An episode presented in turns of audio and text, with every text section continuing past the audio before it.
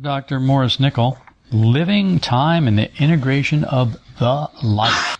Let us consider an example of a changed state of consciousness and see whether we can regard it in some degree as an example of the reaching of a higher level. That's where we left off last week, and I said, ah, we're not going to do that because he goes into Tennyson thing. It's the familiar one that Tennyson recorded of himself. And of course, none of you have ever heard it. It's so familiar, none of you have ever heard it. So I don't know who it's familiar to. Obviously, he thought it was familiar. A kind of waking trance I have frequently had, Tennyson said, quite up from my boyhood. When I have been all alone, this has generally come upon me through repeating my own name two or three times to myself silently, till all at once, as it were, out of the intensity of the consciousness of individuality, the individuality itself seemed to fade away into boundless being. And this is not a confused state, but the clearest of the clearest, the surest of the surest, utterly beyond words, where death was almost a laughable impossibility. The loss of personality, if so it were, seeming no extinction, but the only true life. I am ashamed of my feeble description. Have I not said that the state is beyond words? We can understand that a higher level will make the lower seem unreal. Tennyson felt the unrealness of his usual state because he felt another kind of realness which freed him from all that sense of himself that goes with the name. I don't know if you've ever had that experience or not or anything approaching that. I, I suspect that everybody has. Not that you repeat your name over, your, over and over to yourself, but that there's something that triggers it. And all of a sudden you just realize that your whole life is a joke. Just a joke. It's, it's laughable. It's like, oh my God, why would anybody worry about that? Why would anybody be concerned about that? It's like, so what? I guess it happens not all the time, but it happens, well, it happens as often as you trigger it, I suppose, or as often as something triggers it. He goes on to say, also, he passed out of the usual sense of time. In the reality that we derive from our experience of passing time, death confronts us. Well, you have to admit that death does confront us. You know that you, that this body, that this time body will end. It's a time body. It's a time body because it is stuck in time. It is, it's like a hobby horse bolted to a merry-go-round except that it's a straight line. It's like you ever see those steeplechase games? No? The horse steeplechase games? And they have these horses and they're on these tracks and they run around shh, and then one of them wins. No, the, it was a game when I was a kid, steeplechase. And our time bodies are like that. We're racing toward the end. that's what we're doing. You, you see people when they're younger, they're really running hard. But as they get older, they slow down and go, ah, I'll get there when I get there. You know, it's like it's no big deal. It's kind of funny because we are stuck in these time bodies and death confronts us. We're incapable of thinking of death, incapable of realizing it as the inner perception of an idea. In the true idea of himself that he touched, death was an impossibility. Well, I have touched that where death is an impossibility because you know that there is no death. It's like you have this experience of being outside the body and you look at the body and you look at your whole life and you just, what a joke. Why would anybody be upset? Why would anyone want to do this when you could do this other instead? Unfortunately, the other isn't that easy to do. So we always get sucked back down into this again. But death as a visible fact that we try to grasp with the outer mind continually feeds the uneasiness on which most of our life rests. Or, if it has left a blank in our lives, keeps on dragging us backwards in a useless way. With the sensual conception of life, we cannot meet these difficulties. As long as we're looking at life through the five senses, we're not going to resolve these problems about death. It's just not going to happen. It's not going to happen. Passing time makes death an insoluble incontrovertible problem, blinding our understanding. And from the natural sense, we cannot comprehend time save as we experience it. It makes perfect sense. How could you comprehend time outside of the way you experience it? Death is a fact in our natural reality.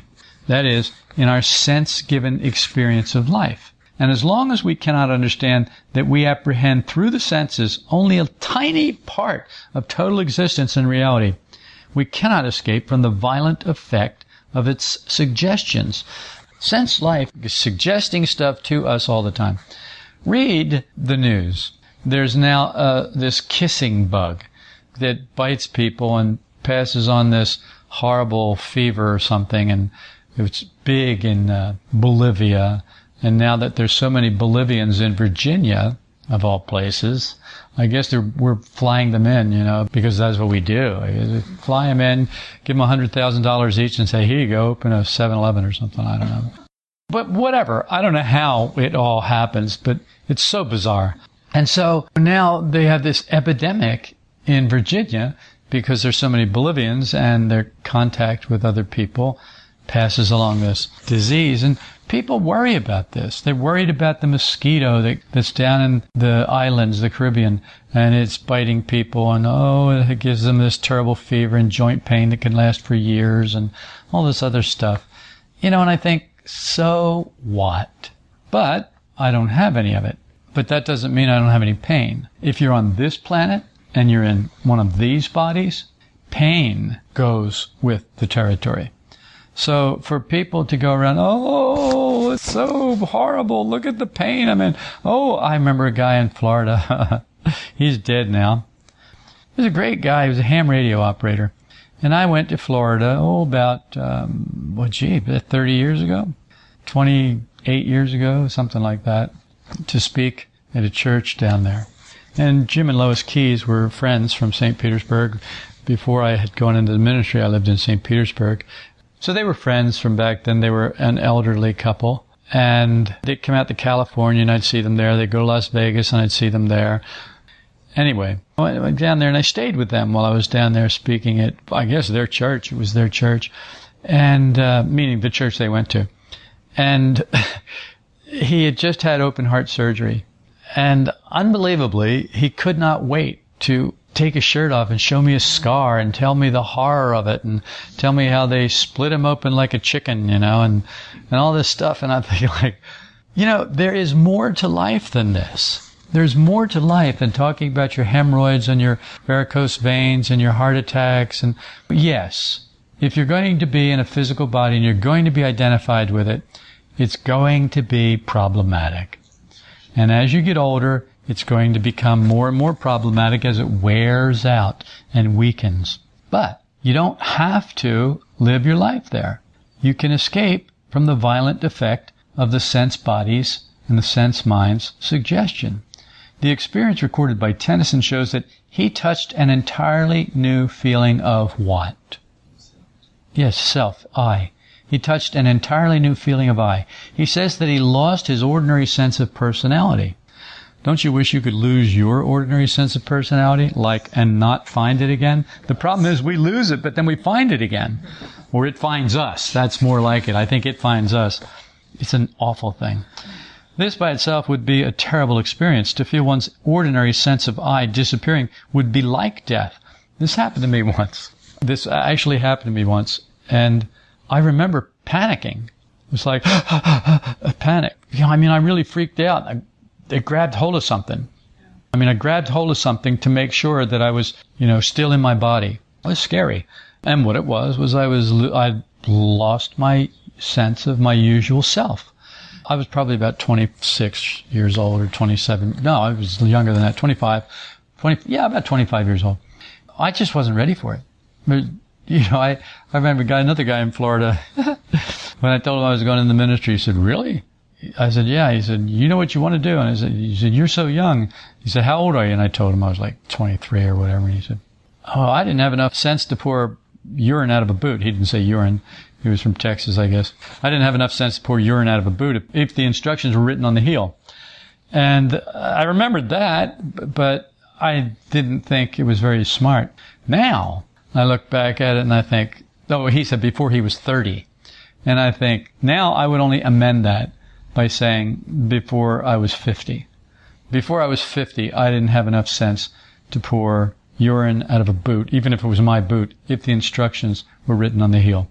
Now, I'm sure that a, that a number of young people would think that's just a stupid thing to say. But when you get to 50, tell me how stupid it was. Of course, you won't have to tell me here because I won't be here. When you get to 50, I will have moved on to something else. And I'm not the least bit worried about it. But in his case, his whole life seems to have been gathered up into a larger synthesis. We're talking about Tennyson, in which his existence became something quite new, above the level of ordinary consciousness and the familiar feelings of I that belong to it, the I conceit of Buddhist teaching. He knew himself behind himself, behind the sense of personality, by direct cognition. And descending once more to the ordinary level of consciousness, which does not know the higher level, he's unable to find words to describe his experience. It's because there are no words to describe the experience. He can feel only that his description is entirely inadequate. If, say, then, that this experience belongs to the noetic level, we probably have some right to do so. Only the experience refers to a higher form of knowledge of oneself. It is confined to this. And perhaps we could say to the true idea or form behind the ordinary self. The premise is that there is a real I, that there is a real I behind this mask. There's no other way to put it. This mask that we're wearing in life. Behind this body, there's a real I. And we, while we're in this body and doing all the things that we do in bodies, are not aware of this real I, which is higher, which is, all right, I, I remember one time in Est, they gave this example, and it was a good example, that life was like Monopoly, and the world is the board. And in Monopoly, everybody gets a little piece to move around the board. There's the top hat and the battleship and the Scotty dog. I don't, do you remember any of these? The car, yeah. And so you get one of those pieces and everybody gets a different piece. And then you roll the dice. And whatever comes up, you move that many squares. And if you land on this or that, then, you know, great. Or not so great. And if you got the money, you can buy it. And if you don't have the money, then you can't buy it. And if you, if you land and somebody else owns it, you pay them rent and like that. And they were saying that we think that we're the Scotty dog or the battleship or the top hat, but actually we are what the real I is, is that person that's moving that piece around the board. And we are unaware of that when we're Scotty Dog or Top Hat or Battleship. We don't know about that I, that real I. And when we do know about that real I, when we are having an experience of that real I, the game looks silly. It just looks like a game. It just looks like, it looks like a big Monopoly board. And all the money looks like Monopoly money. And the pieces just look like little pieces. In fact, everything looks unimportant. It's just a game. And that's that. And that was one of the ways they explained this awakening, this realization that you can have. So he knew himself behind himself, behind the sense of personality by direct cognition, descending once more to the ordinary level of consciousness, which doesn't know the higher level. He's unable to find words to describe experience. Okay, so only the experience refers to a higher form of knowledge of oneself. It is confined to this. It cannot come outside of this. Once you have this knowledge, this higher knowledge of yourself, there's no way to transmit it in the world. It's outside of the world. And so therefore, it cannot be transmitted easily in the world. Perhaps we could say to the true idea or form behind the ordinary self. The main difference between the standpoint such as that expressed by Erigena or Plato and the naturalistic or materialistic standpoint is that greater reality is posited, lying not ahead of us in future time, but in some other direction independent of time. This is the thing. These bodies, like I said, are the steeplechase game. They're stuck on this track and they're going from past through the present to the future. And everything for us is on that track. Everything is on that track. We don't know what's coming up next, but we know that there's something coming up next and we don't know anything else. We know that some things happened in the past and some people live looking back and some people live looking forward, but hardly anybody lives in the now. The reader will understand that all that has been said so far in this chapter relates to the existence of an above and a below. That is, to scale. In man, as in the universe, there is an above and a below. From the standpoint of consciousness, a higher level of consciousness exists in man, whose quality is not comparable with that of ordinary consciousness. The realities belonging to ordinary consciousness are only relative realities. It's all relative to your body, it's all relative to time, it's all relative to your sense mind and your sense feelings. There's an emotional body that's built up by the five senses as well. You hurt me. I'm offended. That's, you know, that kind of thing. I have rights. That is an emotional body that's been built up by the sense mind and by our contact with the sense world. Just as that aspect of the world manifest to the physicist is only relative reality, just as we know one aspect of the world through the senses, so do we know only one aspect of consciousness. If you know only one aspect of the world and it's just a sliver of the whole world, you're seeing so little of what's actually here. And then we only can see one aspect of consciousness. To refer to the analogy of the schoolmaster in class mentioned in the previous chapter, we know only a form of consciousness comparable to a disordered class from which the schoolmaster is absent or in which he's asleep. His awakening is not a matter of future time. It's not going to happen on the timeline. We imagine that what we lack must lie in the future. It's got to be somewhere on this track that we're headed toward. You know, our career or our retirement or whatever, it's in the future. Whatever isn't here is in the future. And so we imagine that whatever it is we lack now must lie in future time. But we have already seen that according to Erigena's system, greater reality lies above us, not, so to speak, horizontally in the line of passing time, the line of past, present, and future, but vertically on another level. This vertical direction does not belong to time. It intersects time now always intersects time now. It can't intersect time in the past and it can't intersect time in the future because there is no past and there is no future. It can only intersect time now because now is all there is. But we don't know that being stuck in these bodies playing steeplechase. Our strivings have their full fruition not in the horizontal direction, but in the vertical one. We must imagine this direction in reflecting upon Tennyson's experience. Apparently, he awoke to another and fuller order of conscious experience. He stepped up, not forward or backward. In the philosophical system of Averroes' 12th century, it is said that the fruition of all man's strivings is already and always attained. This actualization, which is of course incomprehensible to our reason, is achieved now and ever beyond the limiting conditions of time to which we are subjected and from which our customary mode of thinking is derived. You can see that you are subjected to time. you don't have a choice about this. You have been subjected to it. You were born into a body, into this timeline, and there wasn't anything you could do about it. By the time you learned how to suck your thumb or move your hands or kick your feet or walk or eat on your own or do anything, you were already completely, utterly committed to this.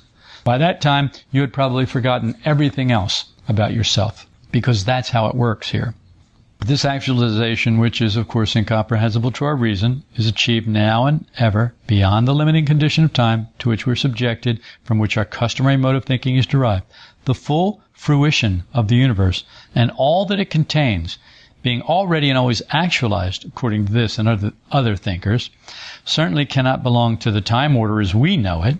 But since the direction of our thinking follows the time order, we have great difficulty in understanding this quite different and singular point of view.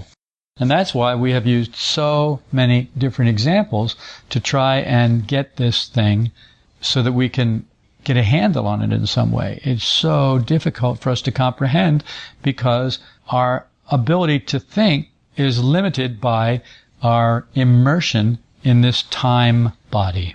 According to Averroes, or whatever his name is, A-V-E-R-R-O-E-S, Averroes, man is constructed, if he was Spanish, man is constructed in such a way that he can understand this other direction, and can indeed only attain happiness when he begins to discover it. This other direction meaning the vertical direction, not the timeline, not the horizontal line. Above the passive understanding, it is said, lies an active understanding, which can grasp the nature of this direction, that is vertical. Yet, While all this remains incomprehensible, we can, to a certain extent, understand what it must mean. It must mean that we are asked to think differently about time. So what we're being asked now, what you have been being asked for years, is to think differently about time. I've tried to get you to think of time as, to say time is like a piece of string that is tacked over here and tacked over there, and you move along that string like a tightrope walker, and there it is. But if you take that string and you roll it up into a ball, it's all right now. There is no past, present, and future. It's all right now. So that's just another way to look at it. Another way to look at it was the idea of getting up above it all. So that if you're on a journey and you're in your car and you're going through the mountains and you're in the valley, and you can't see what's on the other side of the valley because the mountains are all around you. But someone up in a plane or someone up in the mountains can see the car. They can see that you're here now and here now and here now and here now and here now. They can see the whole thing. They can see where you're going, where you're going to be, where you've been. So that's another way to look at it. As we shall see later on, it has been said repeatedly that we cannot understand anything rightly unless we overcome the illusion of time. Which doesn't say much for us because we don't spend a lot of time overcoming the illusion of time. Some transformation of our natural understanding is requisite in order that another level of understanding can be born in us. So much importance was attached by the older thinkers to this higher level of understanding that, as I've already mentioned, we often find it said that no one can say he has real knowledge unless he has felt the influence of this higher degree. That is, something very definite must happen to a man before he can begin to understand in any real sense. You can see this will not be very popular with people because they think that we think we understand everything. And we think that the things we don't understand, we haven't bothered to understand. And we could understand them very easily. Okay, not everybody. We get hit in the head with a bat long enough and we start to think, you know, that hurts. It does happen. We, we do get it every once in a while. We go, you know, I just don't know everything. I didn't see that coming. Speaking cosmologically, Averroes says of our ordinary understanding that it belongs to the sublunary world and is incapable of solving the problems that confront us because it understands nothing. Just as waking makes dreams unreal, so, we are told, does waking to another level of consciousness make all our ordinary problems, preoccupations, and perplexities seem unreal. And like I said, when you get it, when you get a taste, a whiff, a sense, a real I, all this looks ridiculous. It's a joke. One of the best interpreters of the psychological ideas of Boehm, B-O-E-H-M-E, Boehm, uh, let's call it Boehme, has expressed this standpoint very plainly in the following terms. The greatest part of mankind, no, of all Christians, may be said to be asleep. That particular way of life which takes up each man's mind, thoughts, and actions may be very well called his particular dream. The learned and the ignorant, the rich and the poor, are all in the same state of slumber, passing away a short life in a different kind of dream. That is said by William Law, or written by William Law.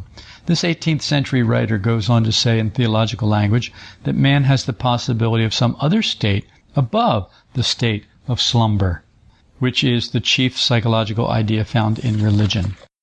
So what we find in religion is wake up, wake up. That's what we find. We must notice a connection that he makes. As we might expect, he connects this state of slumber with time. In this he follows his teacher closely, for Boehme said that man fell asleep in time. We cannot, of course, understand what this means. In order to begin to understand what this may mean, we require a great many new ideas and conceptions. And so you should be able to begin to understand what this means because you have had a great many new ideas and conceptions introduced to you over the past nearly 30 years. So this shouldn't be that much of a leap for you. Law remarks that man can never understand what his life means unless he grasps that his constitution contains a higher possibility within it, which stands above the state of slumber and time. Once a man realizes this possibility, whatever it is, he comes to a new view of himself and of the significance of his life. And this realization, we're told, is to know oneself, to know potentiality. Do but suppose a man to know himself that he comes into this world on no other errand but to arise out of the vanity of time. Do but suppose him to govern his inward thought and outward action by this view of himself, and then to him every day has lost all its evil. To suppose that you're in this world and the only thing you have to do is just arise out of the vanity of time to get above it.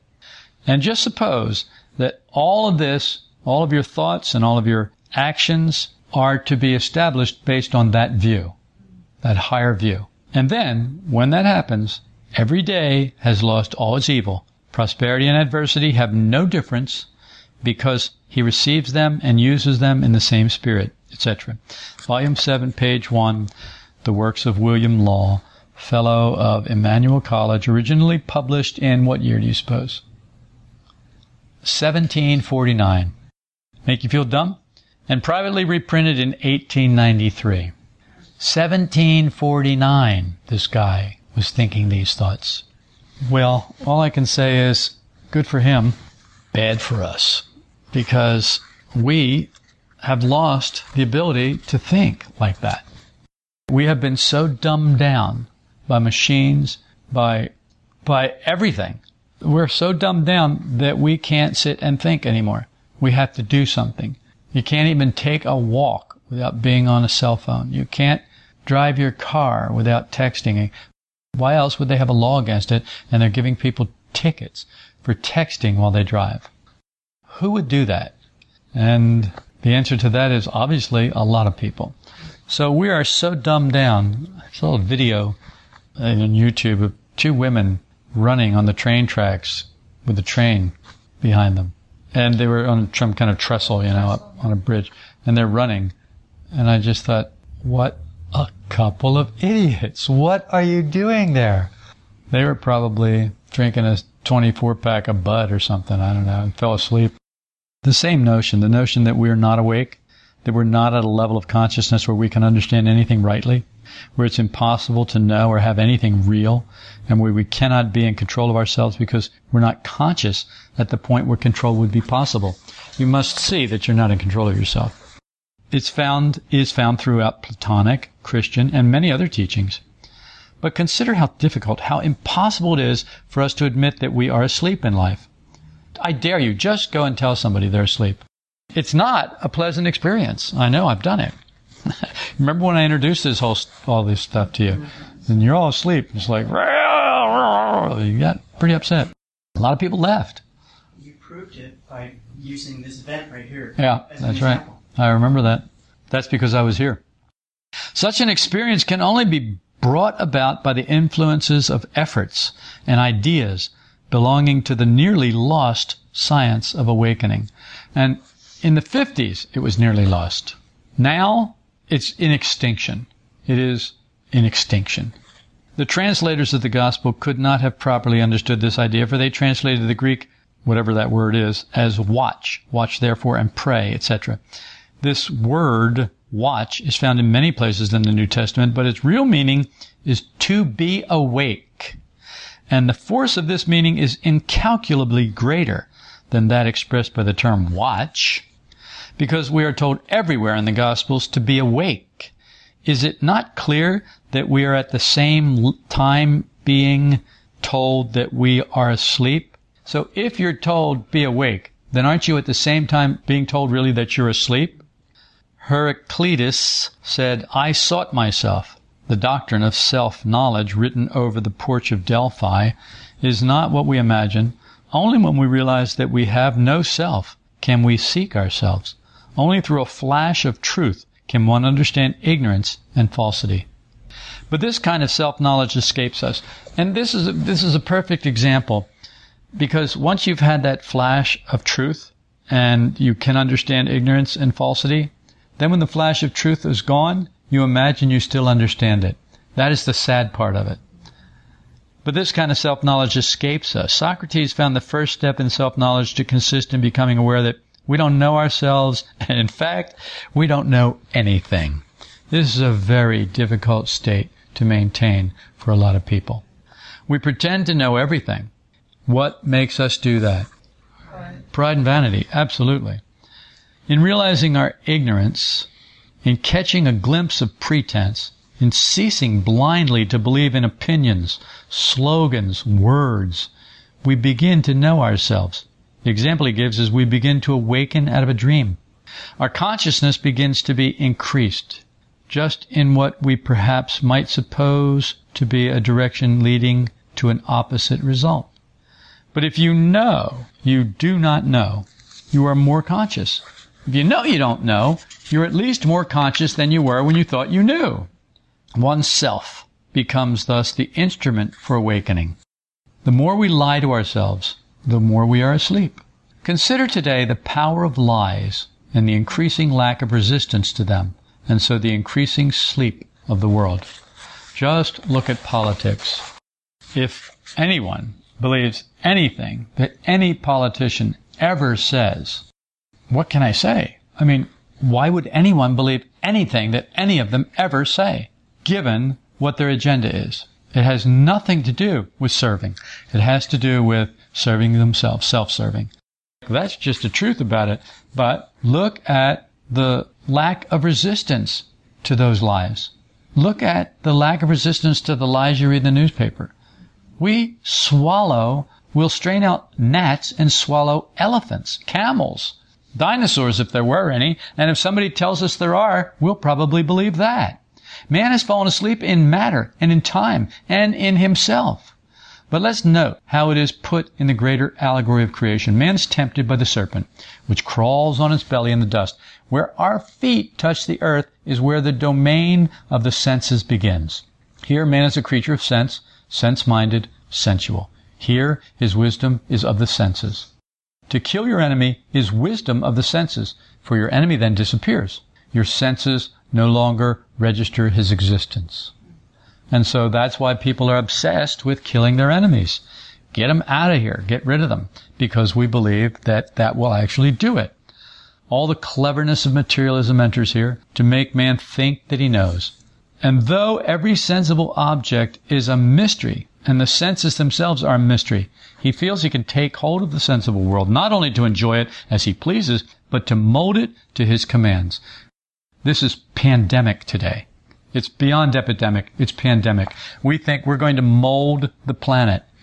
We think we're going to mold nature with what, all this DNA screwing around with all that. We are going to mold everything. We're going to fix everything. We're going to make all these plants and vegetables and fruits all disease resistant through doing this stuff with the blah, blah, blah, blah, blah, blah, blah. We think that we're actually going to be able to mold nature to our commands. In this sense, he eats the fruit of the tree of the knowledge of good and evil. He takes good and evil into himself, decides himself what should be done. And this necessary step leads on, not to recovery, but to the idea that he can rule. He becomes much wiser than the universe in his own estimation. And we are there. We are living in a stupid, unintelligent, dumb universe. It's just this thing, this machine that's operating and we are smarter and we're figuring it all out. And just not very long in the timeline, shortly, we're going to have it all figured out. Then we're going to fix everything. It seems to him he can conquer all things, although his inner weakness, ignorance, and lack of control remain unchanged. Yeah, we're going to have world peace. We're going to end world hunger. We're going to do all that stuff. Uh huh. And yet, our ignorance, our inner weakness, our lack of control, all remain unchanged. No matter how many computers we get, no matter how many phones we get, no matter how many sm- how smart everything gets, no matter how much information is at our fingertips instantaneously, we still are out of control and remain unchanged. The whole problem of mankind remains as before, but it is hidden under an embroidery of words, a new state, a new humanity, a paradise of material discoveries. But who's going to start from himself to render himself fit for any possible paradise and how to do it. See, yeah, we can all talk about it, but how do you do it? What is going to raise the sensual up? Who shall either reinterpret science or place it in its place? Nothing that is in its right place can be wrong if it keeps its place. mankind can be dragged down by a surefit of increasingly sensual interpretation, which does not either cover the facts or afford the right medium of presentation. Everyone has in him more functions, more capacities, more sides to himself than can possibly be satisfied by sheer materialism. That's why people are so unhappy. That's why they always want more, because it just cannot satisfy them. You're too big. The serpent must be lifted up in the wilderness. Who shall raise it? What spark shall kindle the marbles of science and transform them into the marbles of the universe? Can science cease to be animated by the latent spirit of hostility? And can it create in man the free sense of wonder and awe in place of the spirit of denial? You must admit that science is, it's hostile toward religion, it's hostile toward these older thoughts and ideas, and it's in total denial it thinks that it's going to rule the world, rule the universe. It thinks it's going to get it all figured out. What is going to change that? Tune in next week, and maybe we'll find out every